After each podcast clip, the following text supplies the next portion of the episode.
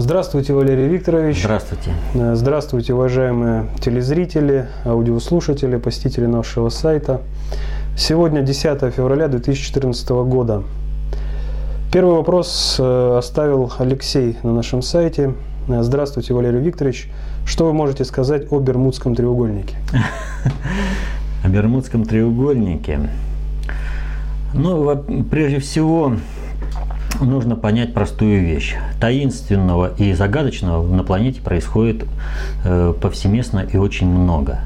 Э, вот, э, например, на той же Балтике спокойное, казалось бы, вообще место, сплошь все известно, глубины очень небольшие, а кораблей пропавших там хватает, которые потом находят, непонятно почему они утонули, и много с этим связано, в общем-то, различных историй.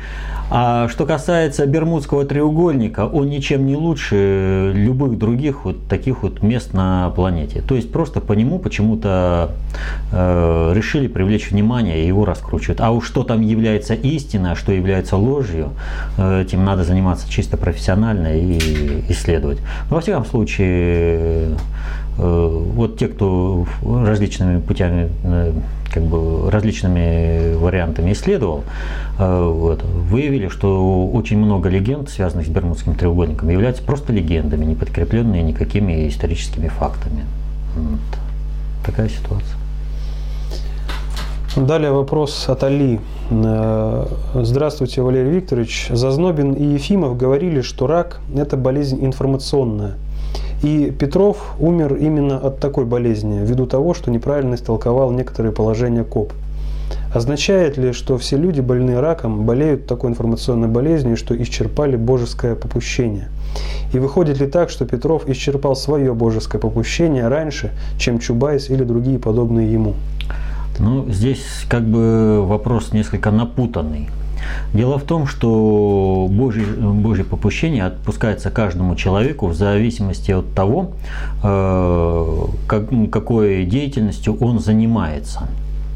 И для того, чтобы вот тому же Чубайсу полностью дискредитировать э, идею либерализма, ему, естественно, срок э, вот этого попущения гораздо больше, потому что если бы вот он там, скажем, он умирает, вот как сейчас произошло с Гайдаром, то вот, если бы он там смог сделать, если бы вот он там не сделал, понимаете, а здесь вот все, у него все дано, он все сделал, результаты его деятельности известны, и это как бы прививка на будущее э, всему населению.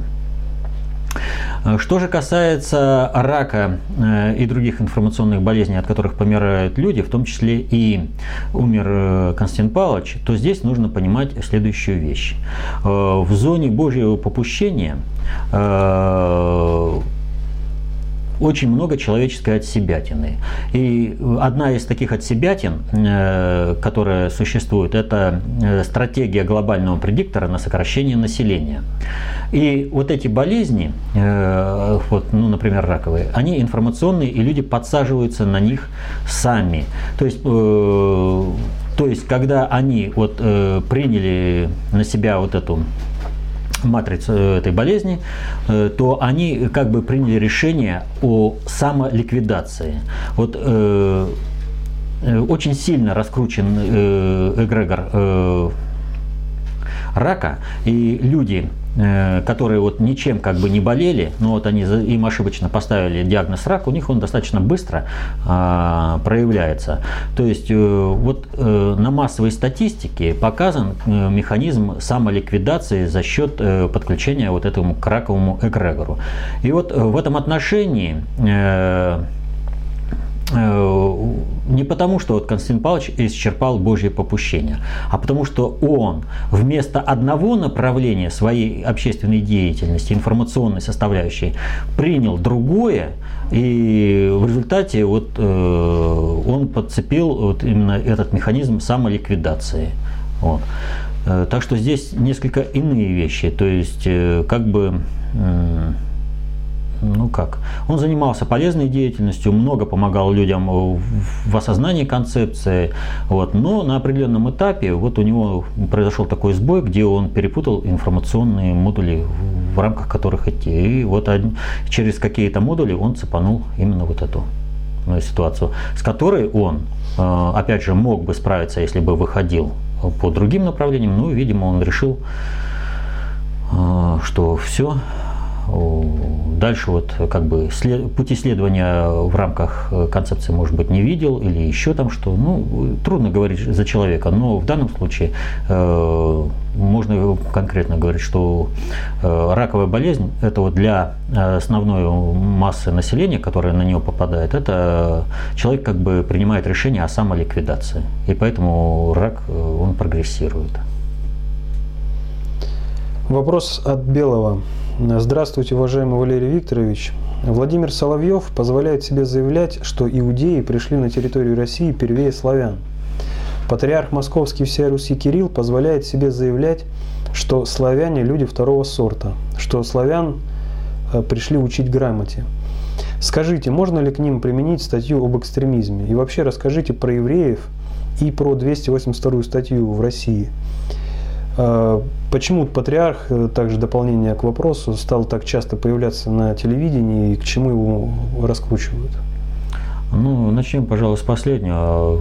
К чему раскручивает патриарха? К тому, что у нас пытаются э, найти государственную идеологию, приемлемую властным толпоэлитарным кланам. И такая идеология их как бы устраивает именно Э, то псевдохристианство, которое окормляло Россию на протяжении последних тысячи лет. Оно вполне отвечает э, именно э, клановым интересам, паразитирующим на труде простых людей.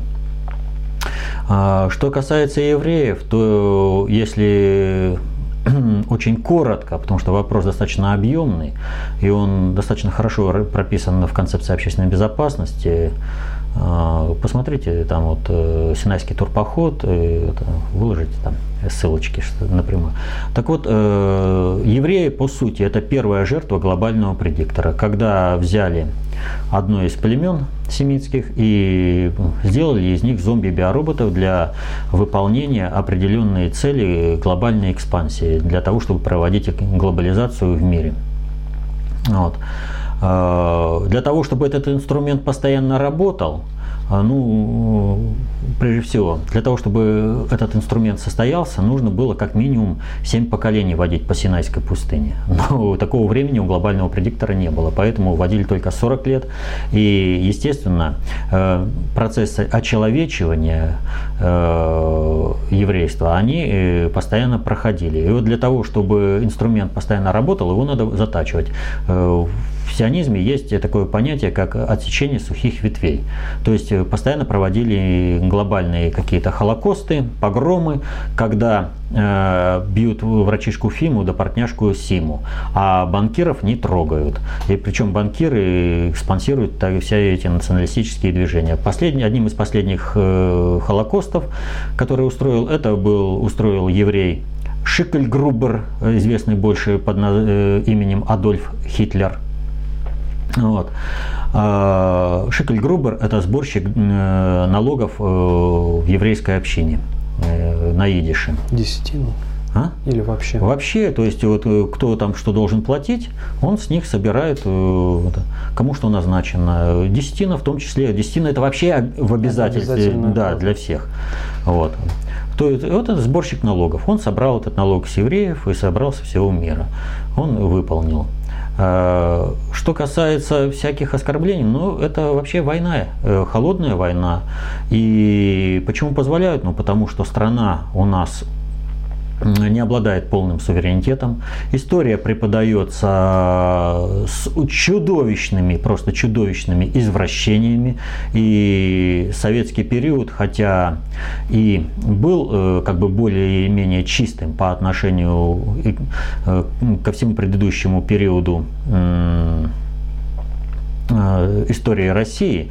Тем не менее, например, именно советскому периоду э, мы обязаны мифом о татаро-монгольском иге. Именно потому что именно в 30-е годы э, это было внесено конкретно во все образовательные программы и стандарты. Вот. А до этого о таком иге никто и слыхом ничего не слыхивал. Было совершенно иной подход к изучению этих проблем. Вот.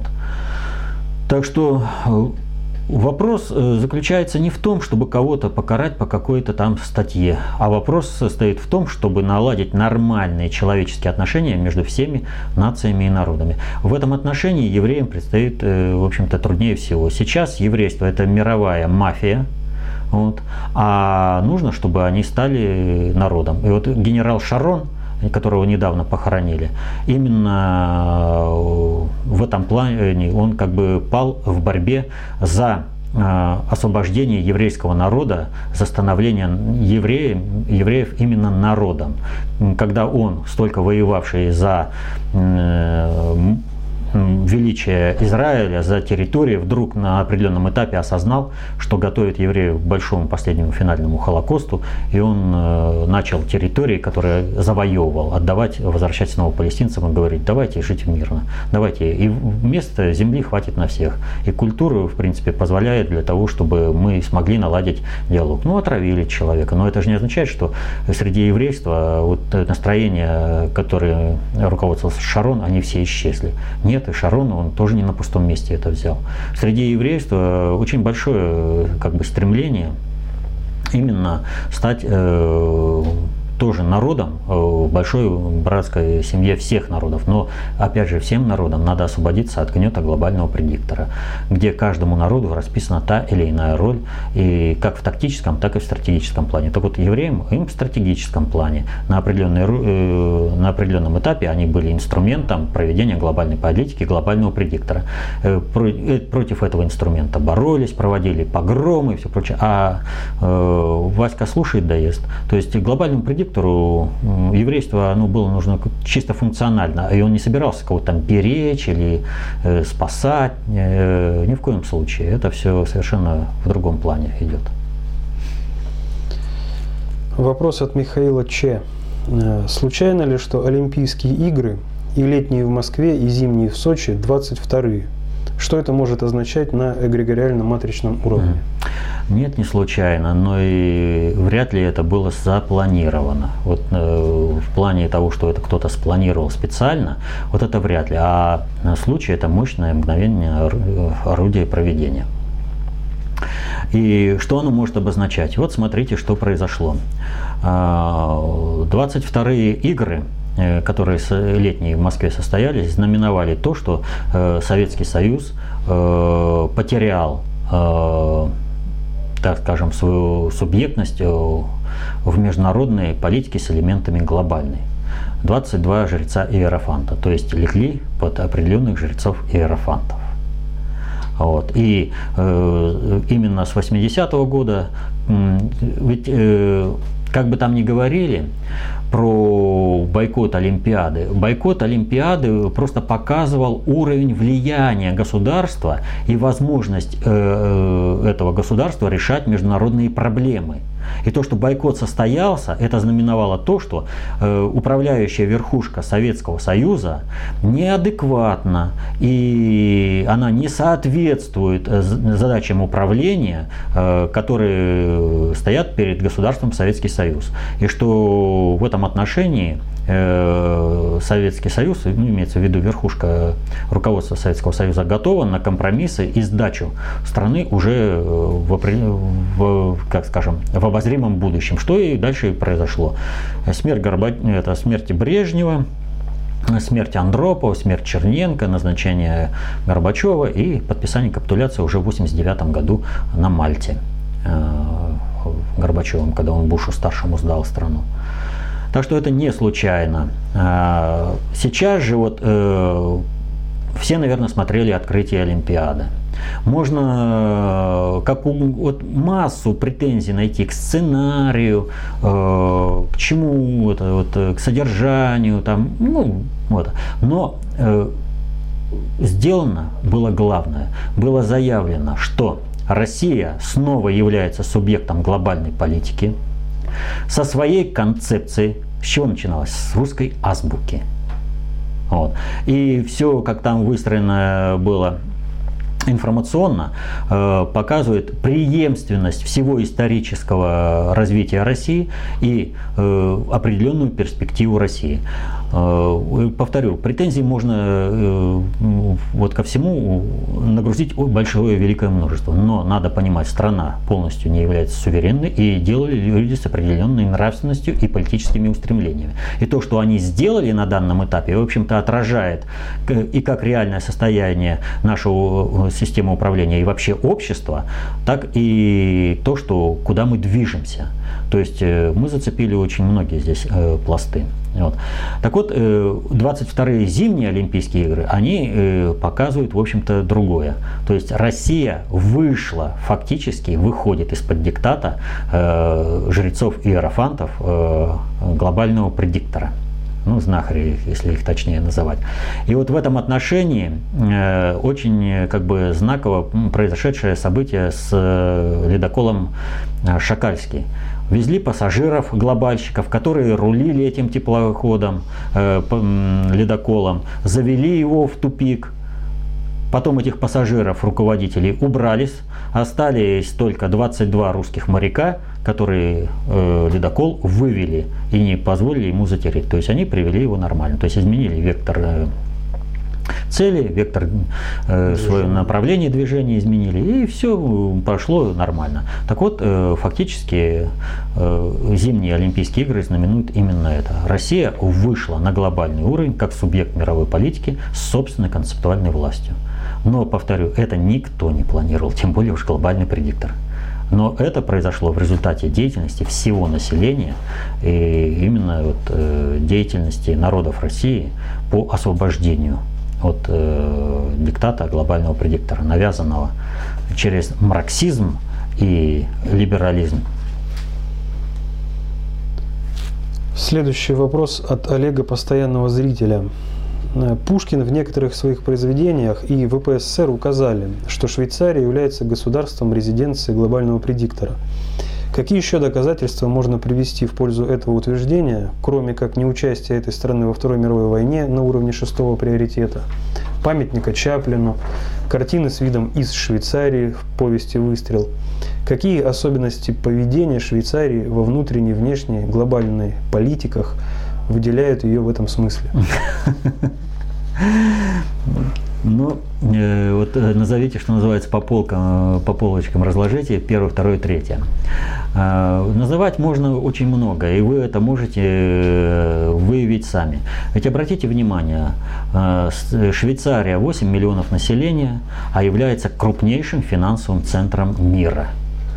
Спокойствие и никаких революций, войн, ничего. Там всегда царит спокойствие. Деньги любят тишину. Для того, чтобы там царило всегда спокойствие, кто-то должен об этом позаботиться.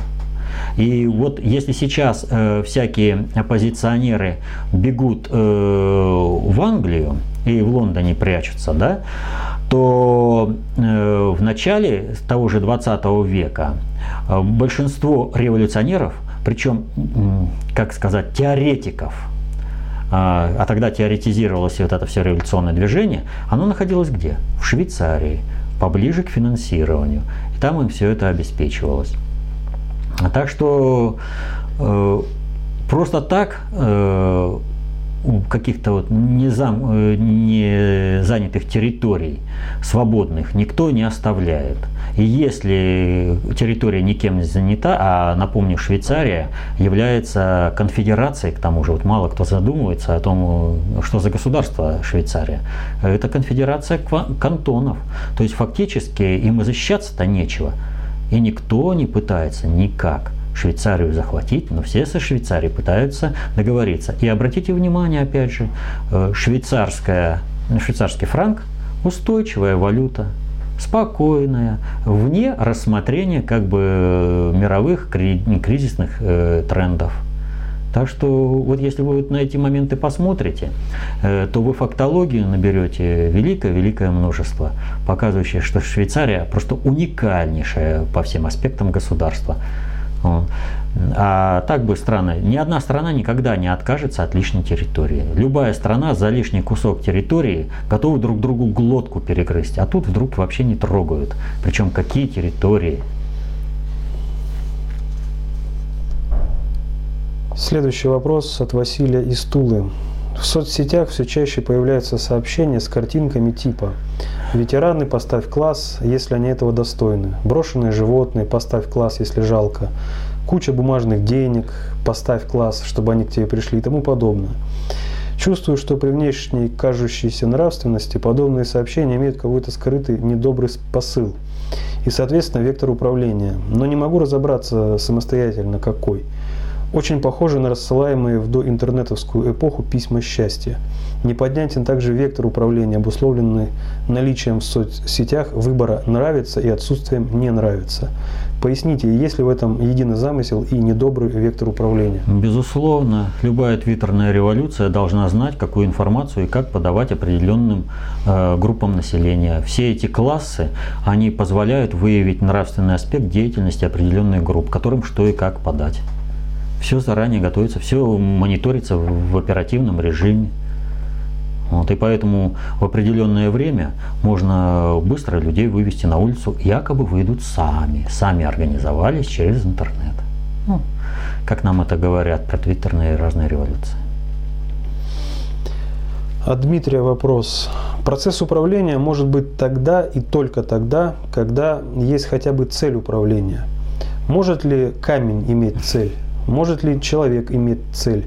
Является ли целеполагание уникальным атрибутом, неотъемлемым свойством или главной мерой человека, отрицающей его, отличающей его от животного, растительного и иного мира? Другими словами, каково точное определение человека в категориях КОП? Прежде всего, человека от всего мира отличает то, что у человека нет заранее заданного типа строя психики.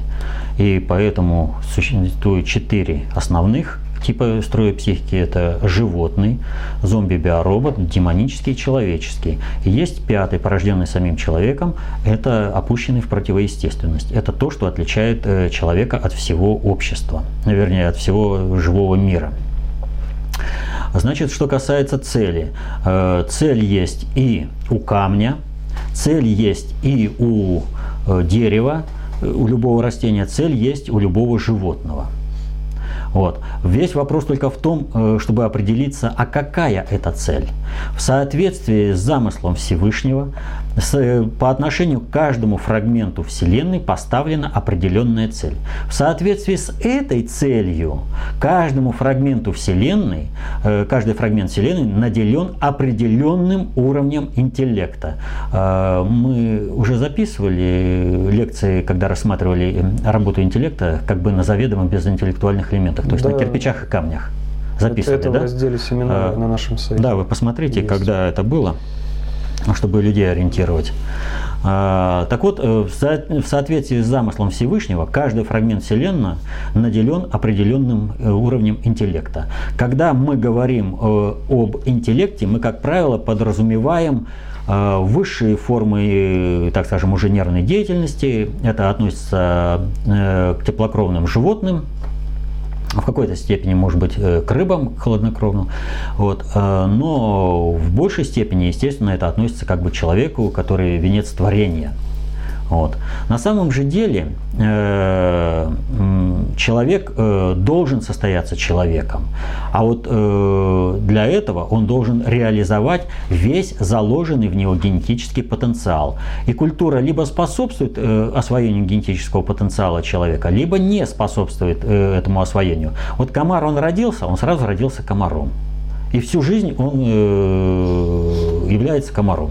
Если родили, родилась там какая-то кошечка, то период детства для обретения дополнительных навыков, не заложенных им при рождении, у нее очень маленький. У человека период детства гораздо-гораздо больше. А, поэтому э, целью человека стать человеком. Для того, а для этого необходимо, чтобы был э, реализован генетически, заложенный в него генетический потенциал. Вот. А это тем самым мы выявим ту цель, ради которой э, Всевышний ввел человека в систему Вселенной и вот в экосистему планеты Земля, Земля в биосферу планеты Земля. Я ответил там на вопрос или есть еще какой-то аспект? Ну, собственно, да. Ну, добавим еще ссылки на видео. Да. А, вопрос от Жака Паганеля. Расскажите, пожалуйста, о природе возникновения греха у людей. Грешны мы от рождения или становимся таковыми под воздействием окружающих факторов с течением жизни? Или греха как такового вообще нет? Грех есть но это грех не по рождению, а грех это порождение э, человеческой деятельности. И вот когда мы говорили о раке, когда вот мы говорили о цели деятельности, мы так или иначе касались того, что э, человечество живет в зоне Божьего попущения. Грех – это ошибка, это уклонение от Божьего промысла. И вот э, то, э, э тот поступок, который ведет к уклонению – от Божьего промысла, к уклонению от освоения генетически заложенного потенциала в человека и помо- помощи в, раз- в освоении этого потенциала другим людям. Вот это все является грехом. А все вот эти рассуждения об Адаме и Еве, это, в общем-то, ув- определенный увод, что и во грехе там рождаться будешь, будете детей там и э, в муках э, это, рождать детей там будешь и вот это вот все это уже увод. То есть, э, если это предусмотрено свыше, то это не может быть грехом. Оксана спрашивает. Вы говорили, что российское жречество пошло на сговор с ГП, в результате чего и произошло крещение Руси. В нашей стране постоянно существует пятая колонна. Последнее время называется интеллигенция – которая всегда работает против страны. Ни, войны, ни войны, ни революции ничего с ней не делают. Она возрождается вновь. Не русское ли жречество ее возрождает, так как всегда находится внутри страны. Может для движения России вперед сначала надо обнаружить и изолировать это образование? Нет, не надо. Значит, ситуация такая.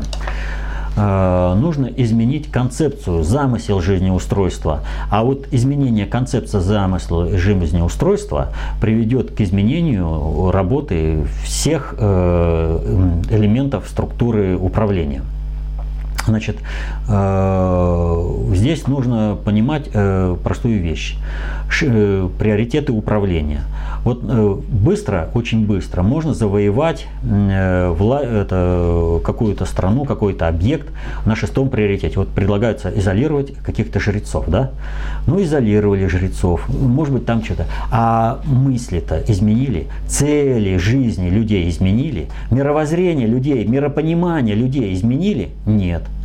Соответственно, этому. И э, изоляция вот этих людей русского псевдожречества, она бессмысленна.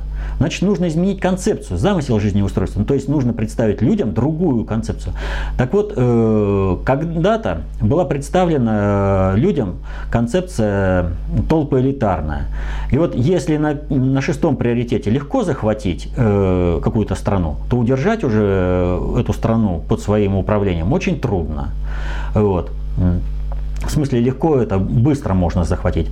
А вот на первом приоритете, когда дается э, методология понимания мира, э, когда формируется мировоззрение людей, э, захват э, или как так скажем э, включение какой-то страны в свою орбиту, оно длится долго, но и дает большую устойчивость в этом управлении, поскольку ведет к самовоспроизводству управляющих элементов. Вот, например, той же самой русской интеллигенции которая устойчиво, работая в рамках ветхозаветной библейской концепции, воспроизводится, а она не может не воспроизводиться, потому что э, вот управление, оно требует этой структурной единицы в архитектуре. Ну, никуда не денешься, оно должно. Оно воспроизводится-то она на определенной концепции, а эта концепция реализуется и в образовании, и э, в культуре там, в, в литературе, в живописи, в музыке, э, в архитектуре, везде – так вот, для того, чтобы эта интеллигенция не была инструментом против России, необходимо менять концепцию, замысел, жизнеустройства, которое бы проводила эта самая интеллигенция на том же самом э, самовозрождающейся основе. Десятый вопрос от Семена. Концепция общественной безопасности формировалась в недрах третьего главного управления КГБ СССР, контр, контрразведка ВМФ – Почему, для чего, с какой целью в 1998 году авторский коллектив ВПСР перешел под крыло Бабкова и его аналитиков, пятое главное управление КГБ СССР, которые сыграли одну из главных ролей в развале нашей страны? Значит, вот этот миф о том, что концепция общественной безопасности формировалась в недрах каких-то спецструктур, вот, э, он действительно миф. И чтобы понять это, если бы это формировалось в недрах какой-то э, спецслужбы, и она бы никогда не выпустила этот инструмент. Никогда бы не позволили развалить Советский Союз, а глобализацию провели по собственным бы целям. Вот. Такая концепция вообще не может родиться э, в рамках толпоэлитарной структуры. Это может родиться только на бесструктурной основе, на миропонимании людей, увлеченных определенными интересами и нравственными, соответствующим нравственным идеалам. Вот. Поэтому все вот эти рассказы о том, что где-то там спецслужбы что-то там создали, что-то как-то сделали, это не более чем миф. Красивый, ну, многих вот, э, ну, завораживает, что там какие-то спецслужбы что-то сделали. Но если бы это спецслужбы сделали, то сейчас бы Советский Союз была бы супердержавой мира, а Франция была бы обычным субъектом Федерации России. Вопрос от Олега. В семинаре 26 марта 2013 года вы достаточно подробно описали алгоритм управления некомпетентного руководителя, руководителя самодура. Это в полной мере относится и к организации, где я работаю. Э, организация – это госучреждение – э, пожалуйста, мы с коллегами просим вас порекомендовать, какая личностная и коллективная линия поведения будет наиболее действенна в таком случае по отношению к руководителю с перспективой выталкивания, увольнения такого руководителя с занимаемой должности. Для справки, руководитель – женщина. Понятно. А, именно перспективу выталкивания – а, ну, это как бы прыжок через э, ступеньку или даже через несколько. Значит, э, прежде всего, вам необходимо э, нейтрализовать этого руководителя в плане проведения политики. А для этого необходимо стать нужным и незаменимым специалистом для этого самого руководителя. То есть, что нужно сделать? Э, у любого человека, у любого руководителя есть э, определенные интересы, э, которые он хочет достигнуть. Вам нужно выбрать тот спектр интересов, который соответствует вашему собственному интересу. То есть здесь профессиональная деятельность. Любой руководитель хочет, чтобы его подразделение хвалили, чтобы оно работало эффективно и чтобы это подразделение как бы позволяло ему блистать и он не получал бы за это наказания. Значит, нужно сделать именно это. И руководителю э, в мягких формах каждый раз показывать. Вот если мы сделаем вот так, мы получим вот проблему здесь, здесь и здесь. А если мы сделаем вот так, то у нас этих проблем не будет. И руководитель сам, повторяю, сам на основе вашей информации должен принять это решение. То есть, ну вы же понимаете, что реально это примет в соответствии с той информацией, которую вы дадите. Таким образом, вы становитесь незаменимым для этого руководителя. И таким образом реальная власть постепенно, пошагово, э, в течение достаточно длительного времени перетекает от руководителя к вам. А это уже потом вопрос техники. Э, нужно будет вам сохранять этого руководителя или нет. Вот э, э, в Туркменистане это Гурбан, Гарбангулы, Гурбангулы Берды Мухамедов. Берды Мухамедов, он был личным врачом э, Ниязова. Уже подзабывать стал. Вот. Э, ну и что?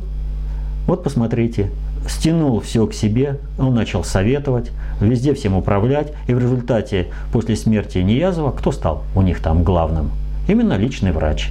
И вот э, посмотрите, как действовал э, Сталин.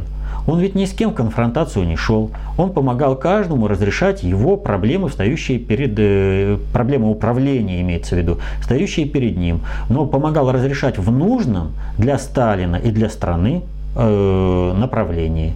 И таким образом они, естественно, старались Сталина подвинуть. Ну, посмотрите на карьерный рост того же самого Путина. То есть нужно показать себя профессионалом, способным разрешать тяжелейшие задачи управления. Так, чтобы руководитель от этого э, не было как бы ущерба у него личностного интереса, а это было бы соответствие э, с интересами страны. Долгий, трудный, кропотливый путь, требующий терпения. Вопрос от Ивана, ну, уже подобный был. Э, как вы считаете, технология исцеления, восстановления зрения Жданова, использование прополиса, зарядки для глаз и так далее действительно работает? И что, правда, наши глаза могут э, стать лучше видеть без каких-либо побочных эффектов? Все. Да, работает. Есть примеры. Э, следующий вопрос от Сергея. Здравствуйте, Валерий Викторович. В указанном видео, здесь приводится ссылка, человек рассказывает о так называемой берестяной грамоте, то есть о знаниях, хранящихся в закодированном виде на бересте, что-то наподобие азбуки Морзе. Действительно ли такое возможно, либо этот человек лукавит?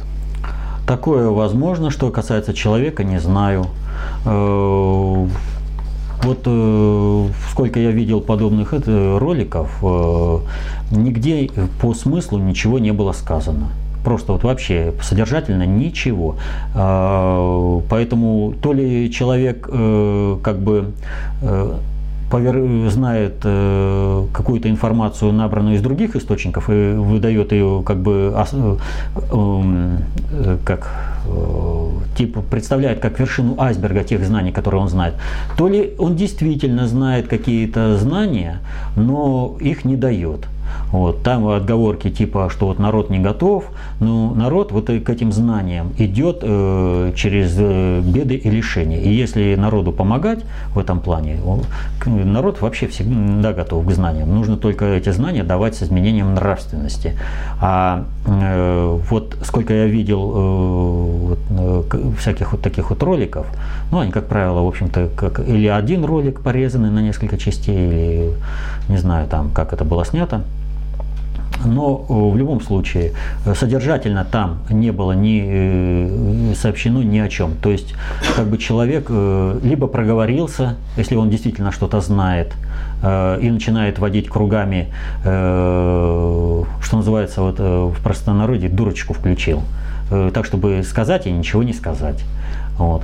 Ну, здесь трудно что-то сказать конкретно по конкретному человеку, но в принципе такое возможно. Вот как в капле э, воды отражается вся состоящая океана, так вот э, многие э, элементы нашей Вселенной несут информацию о состоянии нашей Вселенной. Я вот и только что вот говорил, что каждому фрагменту Вселенной в соответствии с Божьим промыслом э, он, этот каждый фрагмент Вселенной наделен определенным уровнем интеллекта, и, а, и он несет определенную информацию.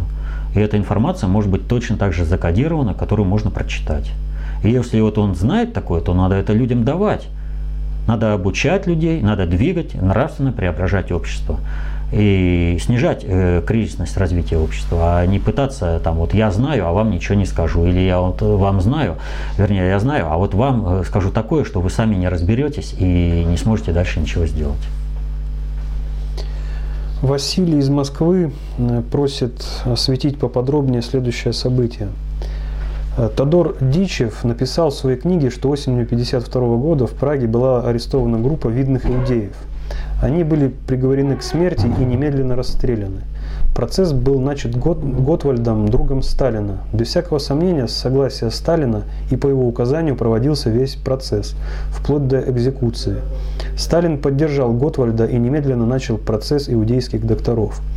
В течение трех месяцев было арестовано бесчисленное количество иудеев. Потом милостиво умер Сталин 5 марта 1953 года. А, будем говорить так. Вот опять это вот очередной исторический миф. Дело врачей-вредителей, о котором здесь идет речь э, в Советском Союзе, э, обросло таким количеством э, домыслов и так скажем, выдуманных подробностей, что с этим надо очень серьезно разбираться. Наиболее серьезно в этом плане подошел и разобрался это вот, ну, более целостно. Там есть, конечно, определенные претензии, но тем не менее целостно и содержательно. Это книга э, Юрия Мухина Э, убийцы, э, как, как называется, как убили Сталина и Берию, по-моему, так называется. И парафраз «Убийцы Сталина и Берии», вторая книга Юрия Мухина. Но там э, об этом более-менее содержательно и целостно сказано. Э, это была большая провокация, и отнюдь ее делал не Сталин. Вот, а делалась она э, как раз э, против Сталина. Что касается э, по тому, что сообщает э, Тодор Дичев, э, то здесь вообще трудно что-то сказать. Прага город э, специфический. Прага э, центр, будем говорить так, мирового иудаизма. Э, причем оккультный центр, и на нем сломали зубы очень многие, в том числе и Рейнхард Гейдрих, руководитель 4 отдела РСХ, вообще РСХ руководитель. А, а четвертое это гестапо, немножко оговорился. Так вот, э, его для того, чтобы его ликвидировать, были присланы специально диверсанты из Лондона, а э, после этого зачищено огромное количество людей, специалистов, которые так или иначе были связаны с той деятельностью, ради которой э, Гейдрих прибыл в Прагу. Вот. И здесь с этой информацией надо быть очень осторожным. А Готвальд, ну, трудно сказать насколько он был другом э, Сталина. Вот, э, по той простой причине многое, что как бы он делал, не очень соотносилось с деятельностью самого Сталина. Пятнадцатый вопрос от Юрия. Уважаемый Валерий Викторович, прокомментируйте, пожалуйста, поведение умирающего человека, очень наглядно показанное в фильме «Калина красная». Шукшин, э, судя по моему жизненному опыту, очень реалистично передал это поведение, нес какую-то околесицу. Возможно, что-то подобное, какую-то информацию способны воспринимать маленькие дети. Однако со временем, так как взрослые не обращают на нее внимания, эти рецепторы восприятия атрофируются. Не, не буду расписывать свои предположения, надеюсь, вопрос покажется интересным остальным. Ну, прежде всего, люди умирают по-разному. Одни действительно, как это описано в «Калине красной», другие умирают во сне, э, третьи неожиданно умирают э, скажем, во время работы или так по жизни. То есть э, вариантов, когда умирают, очень это по-разному. И выделять какой-то вот один аспект, когда человек чувствует приближение смерти и на него идет эгрегориальный накат информации, с которой он пытается разобраться, в том числе и что-то проговаривая, это всего лишь один из механизмов. Вот. Э, так что каждому смерть э, дается свыше. И эту смерть, в общем-то, человек выбирает э, по-крупному сам. Вообще к смерти приводит вся предыдущая жизнь человека. Вопрос от Петра Семенова э, также уже повторялся. И здесь мы ему дали ссылку на 4 видео вопрос-ответ, в которых был затронут этот вопрос. Однако, ну и задали а ему вопрос? Э, о чипизации. Задали ну, ему вопрос, сколько удовлетворил его или нет. Ну, он ничего не ответил, значит, все это его не удовлетворило. Ну, здесь на ваше усмотрение. Ну, частный вопрос. Отвечали достаточно много. Я не думаю, что стоит на это если вы дали ссылки, ну, ну пусть тогда уточнение какое-то, что конкретно да нет, там не Ну вопрос, почему ни в одном из видео вы не затрагиваете вопрос? Четыре ссылки. И как реагировать на это внедрение, как сопротивляться. Ну там об этом сказано. Тогда дальше. Семнадцатый вопрос.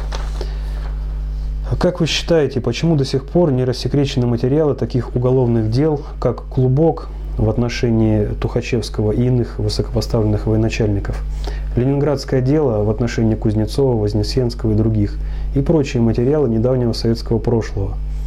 Ведь с точки зрения сохранения гостайны, вряд ли они на сегодняшний момент что-либо важное представляют. А вот людям, которые сами хотели бы разобраться на втором приоритете обобщенных средств управления, это серьезно могло бы помочь самостоятельно во всем разобраться. Кому это выгодно? Что вы сами думаете об этих делах? Выгодно, прежде всего, это глобальному предиктору над государственному управлению. Что касается государственной тайны, мы должны определиться, какое государство и какие цели это государство имеет. Если это государство толпы элитарное, стремящееся э, быть в рамках концепции глобального, в рамках управления концепцией глобального предиктора, то тогда э, рассекречивать такие дела себе дороже. Э, клубок это полностью показать э, систему заговора в Красной армии военно-фашистского и э, почему у нас шло нестроение э, именно вот э, в первые годы. Э, компания 41-42 года были провальные, летние имеется в виду. Вот. А, но я уже говорил по этому поводу, э, элиты, сложившиеся в результате революции и гражданской войны в Советском Союзе, они э, уже в 1941 году хотели сделать то, что было реализовано в 1991 году. И продолжением вот этих действий э, заговора Клубка стало так называемое Ленинградское дело. Ведь если рассекретить э, Ленинградское дело, то сразу станет понятно, как был разрушен Советский Союз через создание э, той же самой КПРФ. Вот. И опять же мы выходим на то, что это ленинградское дело, это опять же стремление элиты сделать то, что было достигнуто в 1991 году. То есть это как бы преемственность. И тут будет показана вообще глобальная политика. А глобальный политик не заинтересован, глобальный предиктор, он не заинтересован в том, чтобы люди знали правду. И вот э, Великобритания, она еще на 50 лет продлила э, срок э, хранения архивов э, по Второй мировой войне. Казалось бы, ну все уже, война когда прошла, какие там действия? А нет, действий там очень много, которые несут именно на государственном плане. Вот если бы Советский Союз рухнул, скажем, когда вот они планировали сразу после Сталина, что получится, то тогда, конечно, вот этих 50 э, лет хватило бы. А сейчас э, Россия он снова становится субъектом э, глобальной политики, и они же это видели, направление движения страны, они же видели, что в принципе их либерализация и демократизация Советского Союза России провалилась, и что забуксовало все, и Россия пойдет в обратную сторону возрождаться по принципу русской гармошки. Поэтому они, естественно, продлили срок хранения документов. Они показывают глобальное управление э, процессами в мире, в том числе и как это глобальные процессы, э, глобальное управление пыталось э, управлять процессами в России, в Советском Союзе, при Сталине. И как Сталин противостоял именно глобальному предиктору в управлении мировыми процессами. Вопрос от Владимира. Валерий Викторович, как современным матерям выносить здорового ребенка в условиях города, если нет возможности перебраться в деревню? Что можете порекомендовать для защиты от негативных воздействий города? Как помогать внутриутробному развитию человека? Как говорится, Бог поможет. Если человек искренне стремится э, к нормальным человеческим отношениям, э, изменяет свою личную нравственность, то Э, и в повседневных поступках, и э, в своих стремлениях, то тогда такому человеку Бог помогает. Но надо понимать простую вещь. Э, как говорится в Коране, Аллах ничего не меняет в людях, пока они сами в себе в это не переменят. Поэтому я вот хочу чего-то там вот хорошего, я вот там это умозрительно, нет – под лежачий камень вода не течет. Человек должен своей деятельностью показать, что он хочет делать. Именно искренностью, переосмыслением. Богу не нужны какие-то там ритуальные, знаете, вот э, пожертвования какие-то, да, э, благотворительность. Для Бога нужны именно как бы настроение, искренность человека.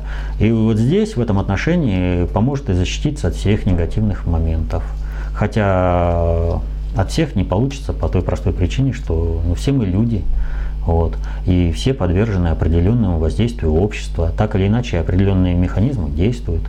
Вот. Но надо стремиться, э, чтобы вот все эти деградационные э, алгоритмы были исключены из жизни человека.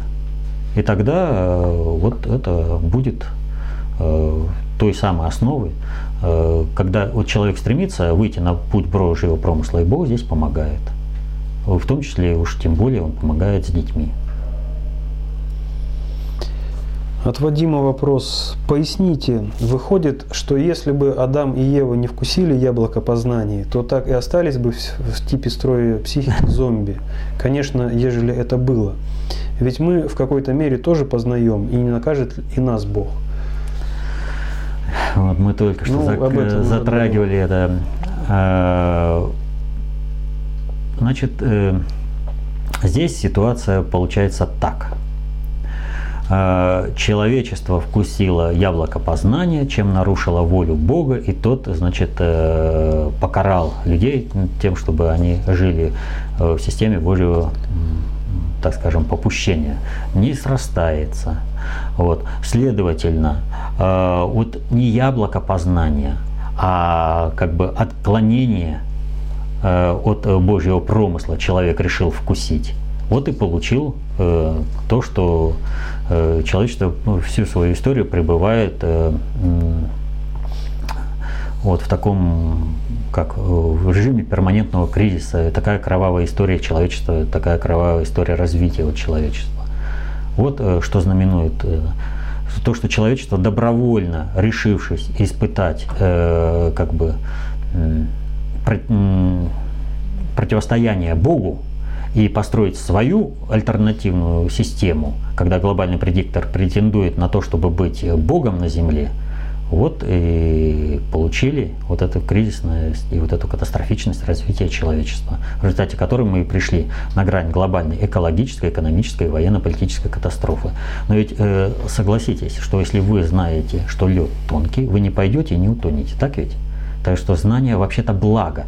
И знание является властью вот. И это вот показано на многих э, параметрах, в том числе прекрасно показано в книге и в фильме по книге Болеслава Пруса э, «Фараон», где знание, когда произойдет затмение, позволило погасить э, сразу вот эти антижреческие бунты одним махом, не применяя военной силы.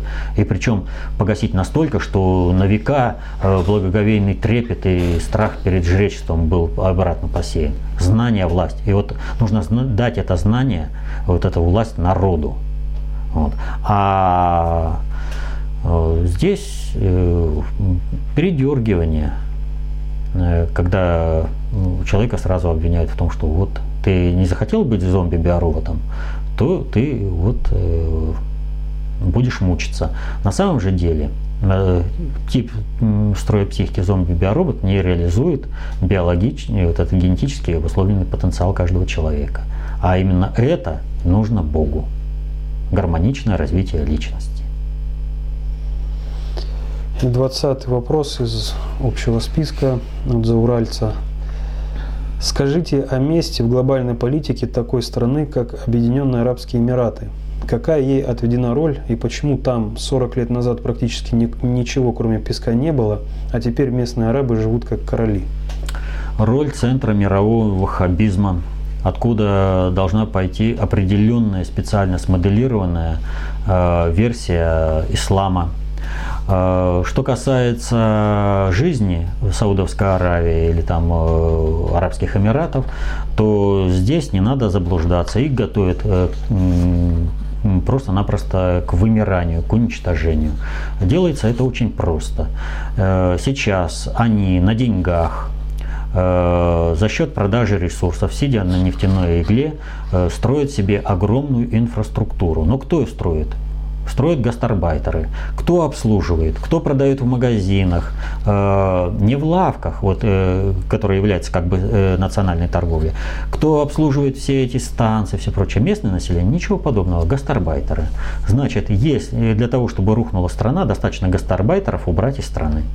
И все. И люди просто, может быть, и хотели бы встать э, к пультам управления, но не обладают профессиональными знаниями. Они могут только торговать в своих лавках, даже не в магазинах. Поэтому э, их целенаправленно опускают. готовят к тому, чтобы в один прекрасный момент э, вся эта инфраструктура осталась кому-то, а им, ну там, э, через определенные катаклизмы им будет проще уйти из города, оставив, бросив инфраструктуру, чем выжить в городе. Вот и все. А вот э, была теория золотого миллиарда, сейчас непонятно она какого миллиарда, то ли 500 миллионов на всех, то ли 500 миллионов только на элиту. Вот. Но вот теория золотого миллиарда, она предусматривала э, какую ситуацию? Есть э, миллиард господ, которые живут в свое удовольствие. Есть миллиард обслуживающего персонала, который позволяется вести более-менее хорошую э, жизнь. Есть миллиард людей, типа жуков навозных, подготавливающих территорию под будущее заселение. А вот этот миллиард э, господ, они, э, как же их назвал-то Жак Атали, кочевники-то, термин забыл. То есть они пожили в одном месте, загадили, переезжают в другое место, и живут там, снова загадили, переезжают в третье. Так вот, это вот одно из мест, где они бы могли спокойненько пожить, э, хороший комфортный климат, э, инфраструктура готовая. Вот, нагадили, потом уехали. Чисто западный взгляд на мир. Да, да, да. Хорошо э, показан в мультфильме «Валли» детском, который получил премию «Оскар». Там тоже расписана ситуация когда человечество загадило планету и улетело жить на корабле на другом.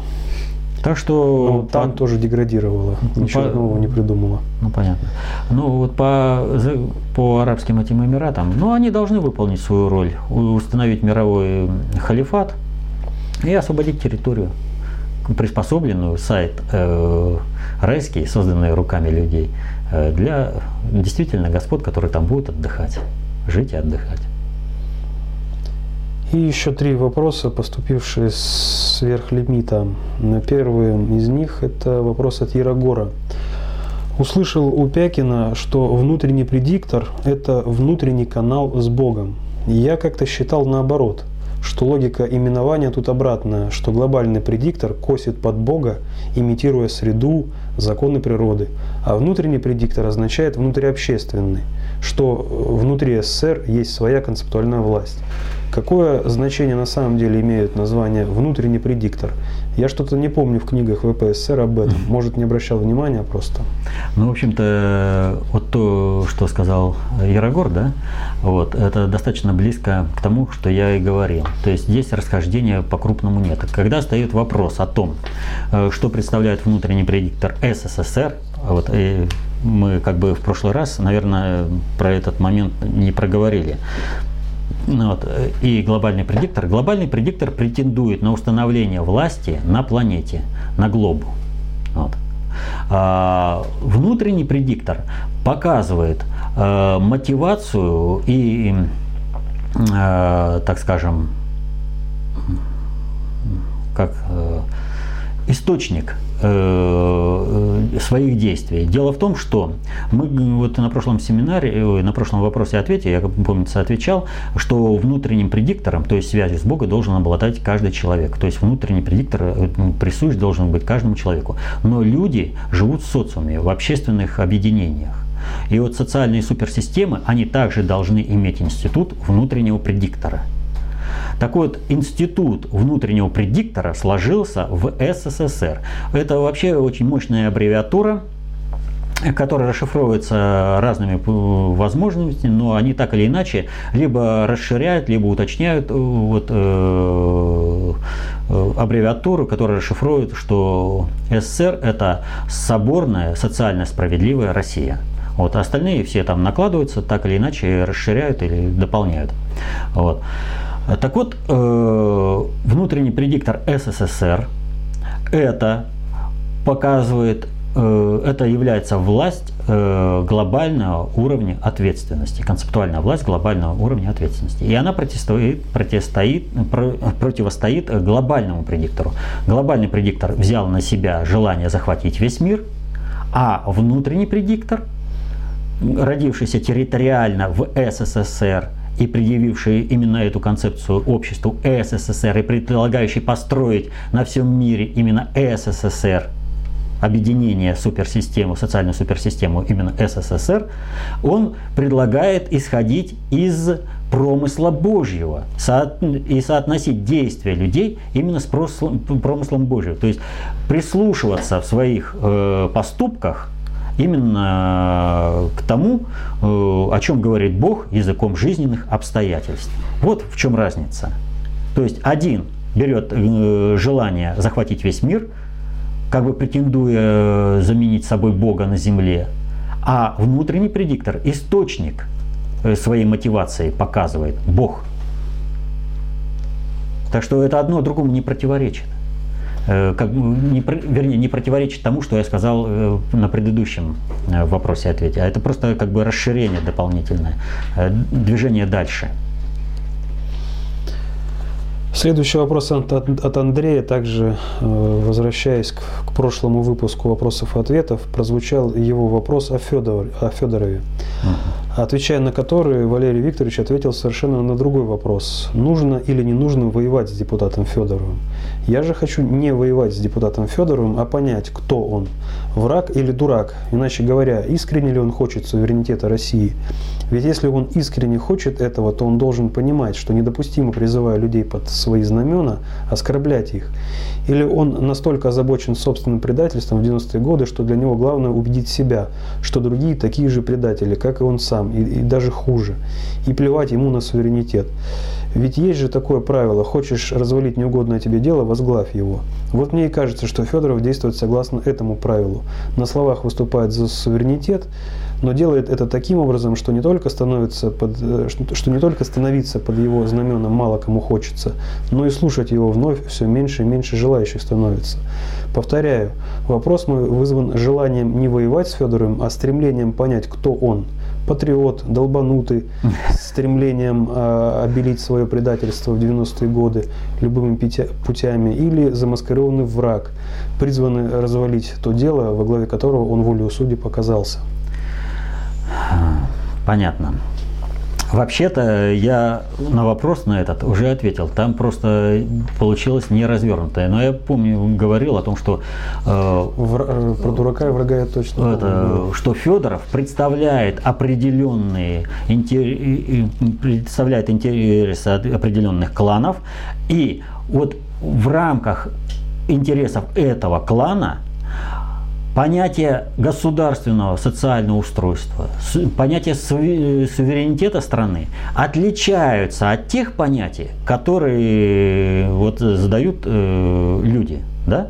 И в этом плане, вот э, вы говорите, что а, все больше и больше отказываются там его слушать или там вставать под его знамена, так это люди, которые имеют не тот взгляд э, на будущее страны, э, что Федоров. А Федоров, э, он, в общем-то, имеет достаточно серьезное влияние на определенные властные элитарные группировки, которым он показывает, что, в принципе, ведь что можно было? Можно было предать страну, а можно опять стать чистым. И в этом отношении Федоров, он э, ничуть не отличается от боярской элиты э, в, 17, в конце 16 в начале 17 века русской смуты. Вспомните, что тот же даже Романов, Миша Романов, будущий русский царь, он присягал, э, целовал крест э, королевичу Владиславу, когда того приглашали на царство. И, в принципе, это как бы не считалось изменой, потому что это соответствовало интересам того же боярства. И боярство спокойно целовало крест и э, Шуйскому, и Лжедмитрию Первому, и Владиславу Королевичу, и затем Романовым, потому что это отвечало их интересам. Вот нечто подобное сейчас проводит и Федоров. То есть э, есть определенные клановые интересы, есть э, общественные движения, которые ведут к изменению положения страны в мире. Э, поэтому надо оказаться, так, как сейчас говорят, в тренде. То есть ему нужно э, не оказаться за бортом. Э, они прекрасно понимают, страна становится субъектом глобальной политики, значит нужно оказаться э, в этом государстве во властных структурах. Как это можно сделать? А убедить народ в том, что весь народ предатели. Вы понимаете, позиция, с которой выступает Федоров, она ведь она очень ущербна. Дело в том, что при структурном управлении люди, находящиеся в низах, они не могут э, оперативно противодействовать э, управлению, осуществляемому сверху. Поясню на конкретном примере. Вот э, был генерал Власов такой, да, командующий второй ударной армией. Он со штабом перебежал к немцам. Ну что, от этого вся вторая ударная армия стала э, предателями? Но что произошло? Ведь вторую ударную армию разгромили она была уничтожена. Вот нечто подобное произошло и со всей страной СССР, когда элита перебежала в другой стан врага, э, в другой стан, стала врагом собственному народу, страну разгромили, уничтожили, бандитские разборки, э, экономическая разруха, понимаете? Вот. Подходит время, страна понемножку восстанавливается, люди э, выстраивают собственные системы управления. И вот э, те, кто в свое время перебежал э, к врагам, они понимают, да, страна восстановится. А мое-то место какое здесь? Властных элит какое будет место? Ведь сейчас народ, он заинтересован в том, чтобы чиновники работали, реально работали на интересы страны. Потому что структурное управление очень много значит. Да, вот э, Федоров и стоящие за ним кланы, они прекрасно понимают. Вот сейчас, если они будут э, саботировать действия Путина, э, то они много навредят. И э, так сказать, э, мера кровавости грядущих событий по возрождению суверенитета России будет повышена. Но э, эта мера кровавости будет в том числе обусловлена тем, что эти кланы, противостоящие возрождению суверенитета России, будут уничтожены. Так не лучше ли сразу с Путиным пойти, возглавить это движение, качественно осуществлять свою работу на местах, выполнять распоряжение президента – вот, и сохранить свои управленческие должности в будущем государстве. И э, вот если вы посмотрите, то уровень э, суверенитета, который предусматривает э, Федоров, он ведь не полный, не российский, а в рамках некой общей концепции управления. Вот. И там можно э, вообще более подробно об этом как бы, но я не вижу необходимости сейчас об этом говорить. И так э, достаточно содержательно говорим о Федоре. То есть у него есть свой интерес в будущей России. Для того, чтобы этот интерес реализовать, нужно убедить население в том, что э, Иван Иванович, скотник э, из какого-то э, деревни какой-то Гадюкина и министр, скажем, рыбной промышленности страны совершили одинаково значимое предательство. Но ведь это же не так. Ведь и тот референдум, и то голосование утверждения Конституции, на которое постоянно ссылается Федоров, это, в общем-то, манипулирование определенными цифрами. Но э, в чем он однозначно прав, э, Конституция это стало результатом как бы вот общественного договора. То есть для того, чтобы избежать гражданской войны. Но это же не значит, что народ был согласен с этой Конституцией. Вот. Э, то есть народ на бесструктурном уровне принял решение, что сейчас войны не надо, ее надо постараться избежать. Если сейчас э, слушаться всех этих рудских, вот, то будет кровавая бойня. Вот, тем более, что Рудской, в общем-то, провоцировал народ на бойню, а сам, э, в общем-то, делал так, чтобы самому не пострадать. Со своими чемоданами компромата, которые он никому так и не показал. Носился, носился и все приземлился.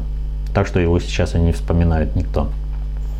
Поэтому нужно понимать простую вещь, э, что вот э, лабораторно чистой обстановки не бывает.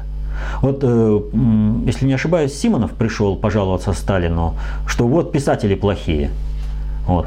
Э, не могут нормально работать на пропаганду социалистической идеи, коммунистического э, мировоззрения. Вот. И Сталин ему ответил, других писателей у меня для тебя нет. То есть вот что есть, с тем и работай. Так вот у нас другого управленческого корпуса, другого депутатского корпуса тоже нет. Вот э, нам нужно работать вот с теми, кто есть. Но никто же не говорит, что нужно работать на их интересы. Работайте на свои интересы и используйте их. Э, действия, но понимая, что у них есть отличные от ваших интересов э, интересы на будущее страны. То есть у них свое видение будущей страны, у них свое видение суверенитета. Вот. И они это видение воплощают в конкретной деятельности. Другое дело, что сейчас их деятельность объективно выгодна стране. Объективно. И последний вопрос от Кориховой Галины Константиновны. Валерий Викторович, в предыдущих видеопосланиях вы упоминали о повышении госдолга США, но в СМИ на эту тему ничего не сообщают. Могли бы вы это как-то прокомментировать? Конечно. Э, вот вспомните ту шумиху, которая была э, в октябре, в сентябре-октябре прошлого года. Э, все так и думали, что произойдет дефолт или не произойдет. Ведь что такое дефолт? Это отказ э, Соединенных Штатов по своим долгам. То есть у людей, ну, у народ, стран и народов были золото-валютные запасы, были обязательства. И вдруг это все превращается в ничто. То есть э, были деньги и стало ничто. И весь мир тогда напрягся, мы это достаточно подробно рассказывали, как заставляли и Китай, и другие страны давили на Соединенные Штаты, чтобы они приняли, э, подняли потолок госдолга. А ведь казалось бы, вот, ну в чем здесь проблема? Для экономики страны иметь триллион задолженности, триллион долларов задолженности и 10 триллионов, это однозначно невыполнимые обязательства. И чего это Соединенные Штаты, вот элита Соединенных Штатов докопила до 17 триллионов э, долг, и потом вдруг стало говорить, а вот эти долги мы не можем поднять, там надо вот все объявлять дефолт. С чего? А им нужно поставить было весь мир э, в положение зависимое от Соединенных Штатов. Соединенные Штаты сбрасывают с себя долги. Все страны мира э, получают очень серьезный удар по своим экономикам. То есть были деньги, их не стало. А в результате этого вот, э, все э, цепочки продукта обмена, они э, деньги это предельно, предельно обобщенная информация о продукта обмена. И поэтому все вот эти цепочки продукта обмена, вернее большинство, они замкнуты на доллар. И вот, воспользовавшись этим, э, люди, естественно, все страны и народы, вот э, эту уже обговоренные, э, заключенные договора по строительству чего-либо, по поставкам чего-либо, фьючерсы различного рода, проплаченные и предполагаем проплаченные в долларах, они как бы при крушении все равно четкие правила. А все свопы еще не наработаны. И потом, когда произойдет крушение долларовой пирамиды, то э, народное хозяйство каждой отдельной страны получит определенный ущерб. И тогда свопы надо будет пересматривать в соответствии с новым состоянием экономики. Вот с обеспечением вот этого э, предельно обобщенной информации продукта обмена деньгами. То есть, что и как там каждая экономика будет. И, естественно, все будут исходить из того, что вот есть твердый островок, э, который остался, этот долларовый. Именно это нужно было сделать страновой элите Соединенных Штатов. Но в этом отношении страновая элита вступила в конфронтацию с глобальным предиктором, который э, мирового жандарма Соединенные Штаты давно уже э, должен был ликвидировать. Советский Союз ликвидирован, и нужно было ликвидировать э, Соединенные Штаты. И Советский Союз, и Соединенные Штаты должны были пройти структурную перестройку и возродиться в новом качестве, в толпоэлитарном, под новыми задачами.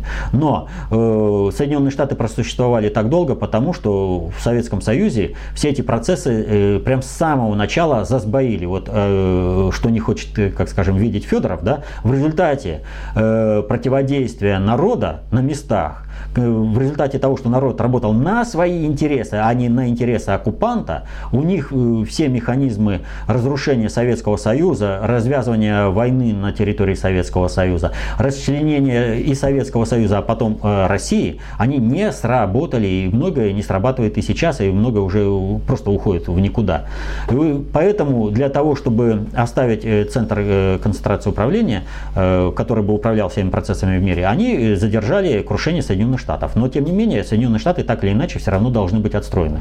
Потому что это очень большая нагрузка на мировую экономику, а с Земли уже никуда не улетишь. Э, глобальному предиктору надо как-то жить и думать, и, и даже не на 100, там 500 лет. Некоторые там восхищаются, вот они там думают на 500 лет вперед. Им нужно думать на тысячелетия, то есть надо как-то обустраивать жизнь на Земле, а здесь американский образ жизни ни в коем случае не подходит. И одно из направлений – это полностью зачистить Америку в биологическом вот плане, в том плане, что людей как бионосителей определенных исполнителей нужно ликвидировать. Поэтому там мировой, это там пидорасинг, поэтому там все вот эти э, Э, нечеловеческие отношения, э, которые приведут к тому, что вот это население просто либо вымрет, либо перебьет себя в результате катаклизмов, а на их место приедут новые мигранты, которые создадут новую Америку на новых э, основаниях. Вот такой как бы коротенький план. Но этому сопротивляется страновая американская элита, которая появилась за прошедшие вот уже больше, чем 300 лет, э, если считать э, с 15 века, как освоили, то тогда э, вообще 500 лет. Но она начала сопротивляться. А поскольку управление осуществляется именно через страновые элиты, глобальный предиктор не может набрать своих кадров на все. Поэтому кадры идут и за счет страновых элит. Вот. Она начала сопротивляться тому, чтобы отстраивать Соединенные Штаты и плавно спускать. И она начала, захотела сбросить э, весь мир и предъявить миру э, свою волю и заставить снова работать на Америку, пока еще Америка может это сделать, и начала выступать. Но их, помните, всю страновую элиту сломали – но наивно было бы полагать, что сломав один раз какого-то конгрессмена, его э, позволят э, спрыгнуть с, крючка, э, с крючка и потом э, уйти в свободное плавание. А когда к февралю нужно будет решать, поднимать потолок госдолга или не поднимать, значит, снова воздействовать на этого конгрессмена с чистого листа. Никто ж так не будет. То есть их тогда всех посадили на крючок в определенном плане. И на них начали давить. Но Страновая элита, она э, сопротивлялась до последнего. Они до последнего надеялись, что им удастся развязать гражданскую войну на Украине и перебросить ее на территорию России. Они до последнего надеялись на то, что им удастся теракт э, на открытии Олимпиады. И этот теракт, в общем-то, э, они подготовили по полной программе. Это э, самолет Харьков-Стамбул, который захватил гражданин э, Украины, друг Луценко и Кличко, вот, э, который заявил, что там заминирован, требует сесть в Сочи. Но Э, у них ничего не получилось, он улетел в Стамбул в сопровождении турецких самолетов, его там посадили, а там он просто сдался.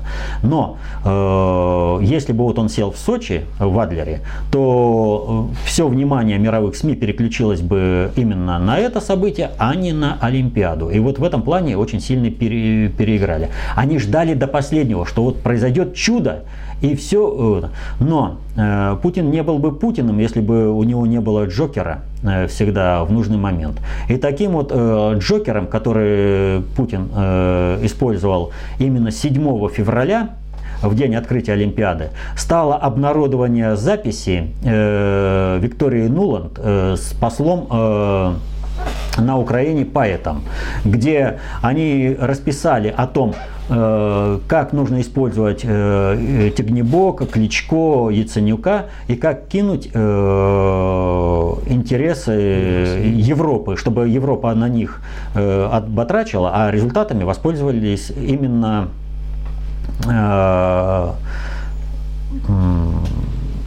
это, Соединенные Штаты. Американцы. Американцы, да.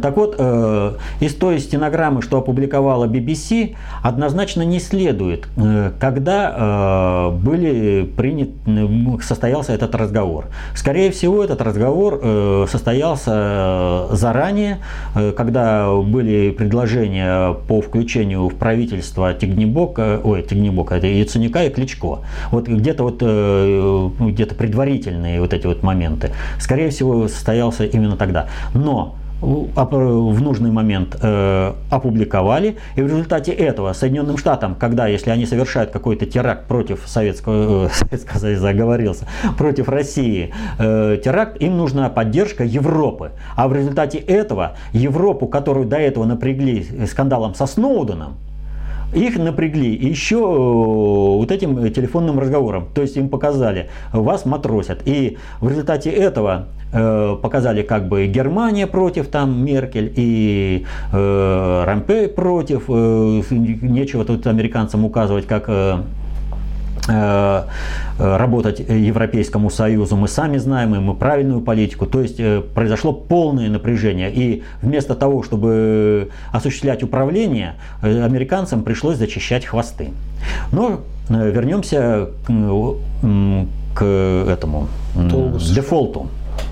То есть вот у Соединенных Штатов для спасения себя, для объявления дефолта ничего не получилось. Вот. Э, они могли бы и не объявлять, если бы в России началась война. Вот тогда бы точно они смогли бы э, за счет России э, погасить э, свои проблемы, как это они сделали в 90-е годы, когда рухнул Советский Союз. У них тогда впервые были с профицитом бюджеты при Клинтоне. Так вот, э, повторяю, на предыдущих слушаниях каждого конгрессмена построили – и вы правильно отметили, средства массовой информации молчат. Вот все это время было спокойствие. Э, никто не поднимал э, никаких проблем э, по дефолту американцев, и никто не говорил про 7 февраля. Ни одно издание. Как будто вот этой даты не существовало. Почему? Ну, потому что эту дату нужно было бы оглашать только страновой элите. Но страновой элите необходимо было бы это оглашать только тогда, когда они были бы э, гарантированы в успехе собственного маневра. А такого э, маневра успеха у них не предвиделось. Поэтому они тоже были заинтересованы в том, чтобы не особо привлекать к этому внимание, а потом явочным порядком всему миру это все заявить. Э, но даже если бы они захотели что-то сказать, средства массовой информации находятся не в их руках. Может быть, какая-то левая газета и смогла бы что-то опубликовать, но ключевые газеты мира и даже Соединенных Штатов публикуют то, что необходимо глобальному предиктору. И в этом отношении э, страновая элита оказалась в информационном вакууме. Она готова бы, может быть, что-то проводить через те инструменты, которыми она обладает.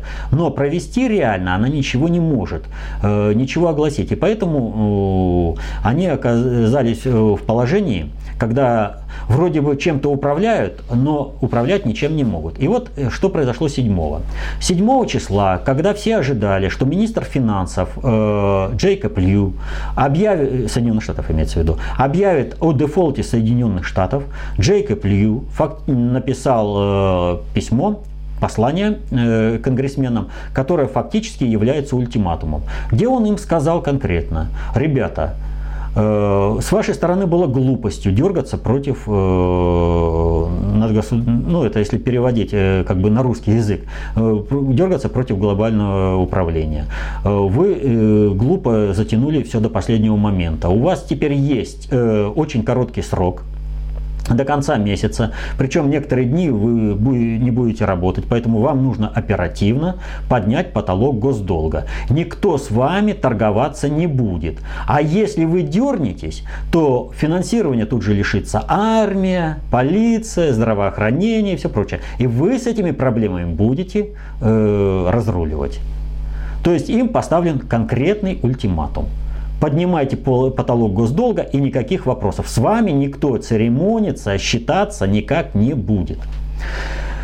Э, поэтому Ждем только решения э, Конгресса Соединенных Штатов о поднятии потолка госдолга. Ультиматум им предъявлен. Это не значит, что страновая элита сразу же сдастся и не попытается что-то сделать. Но дело в том, что страновая элита, она проиграла по всем направлениям. Например, Иран направил свой флот э, патрулировать морские границы Соединенных Штатов. Иран который был раньше э, в блокаде американским флотом, сам отправляет флот.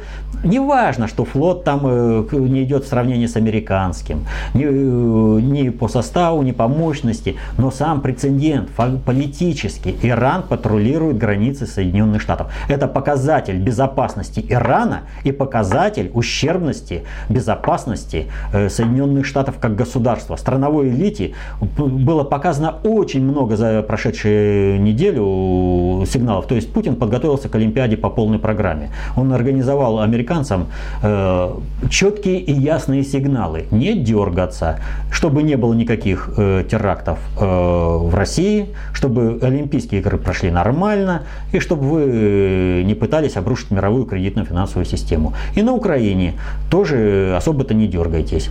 И, ну, они, конечно, сейчас там пытаются объявить э, создание отрядов самообороны, что там, но это уже как бы э,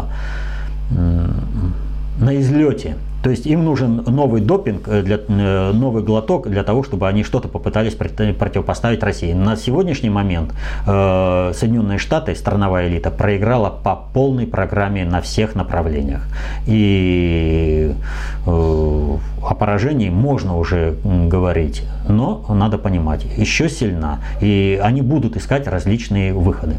Значит, вот э, когда я говорю о Соединенных Штатах я вот постоянно говорю, э, глобальная политика, э, внешняя политика, там международная, да, а делают это одни и те же институты. И вот встает вопрос, а как вот различаем-то мы вот это, где глобальная политика, где международная политика, где внутренняя политика, вот, э, что здесь? Вот, институты же работают вроде как бы одни но я уже отвечал на этот вопрос. Если будете знать достаточно общей теории управления, приоритеты управления, полную функцию управления, виды социальной власти, то вы с этим делом разберетесь.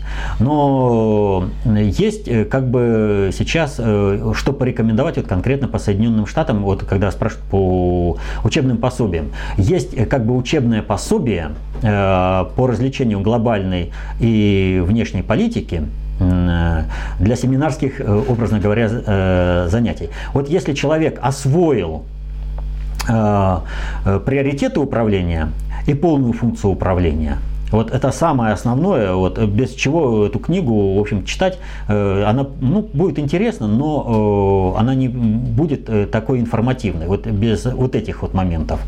Я рекомендую книгу Э, Фрэнсис Стонер Сондерс э, «ЦРУ и мир искусств» э, на полях холодной войны как-то культур, а, культурный фронт на полях холодной войны. Вот так как она называется. Ну точно, ЦРУ и мир искусств. Фрэнсис Стонер Сондерс. Вот. Э, автор. Вот что она хотела написать э, этой книгой, в общем, э, как бы это тема отдельного разговора, но вот что у нее получилось? У нее получился хороший иллюстративный материал, как одни и те же государственные институты Соединенных Штатов, а именно ЦРУ, работают то на страновые интересы, то на глобальные интересы. Как формируется кадровая база, как они противостоят, кто переигрывает, когда.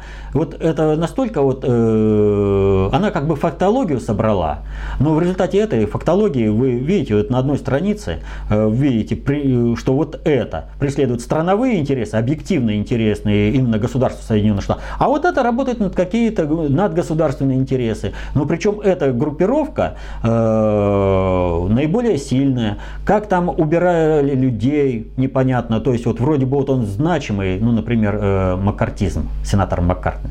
Да? Вот. А как там э, решали различные задачи вот через эти дела. Вот. И люди, которые казались бы очень сильные, э, на самом деле это просто пешки в определенной игре, и которых ликвидировали э, различными способами.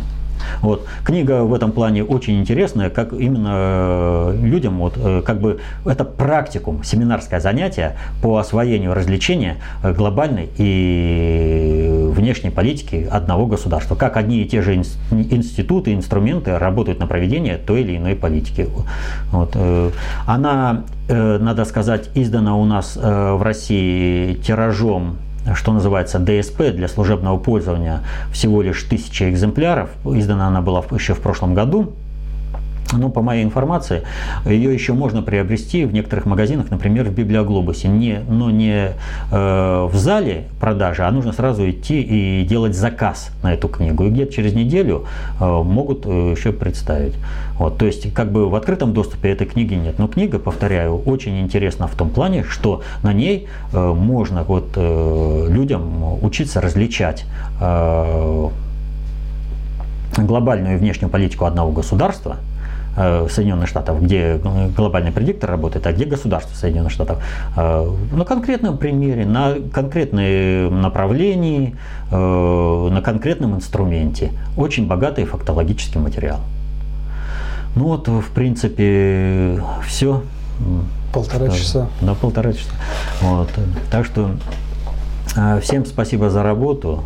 Будем отвечать э, по возможности на большее количество вопросов. Э, планируем как бы и пересмотреть формат нашей работы, чтобы э, больше затрагивать текущих вопросов. Вот. Но это как бы в наших планах. А пока всем спасибо за работу. До следующих встреч.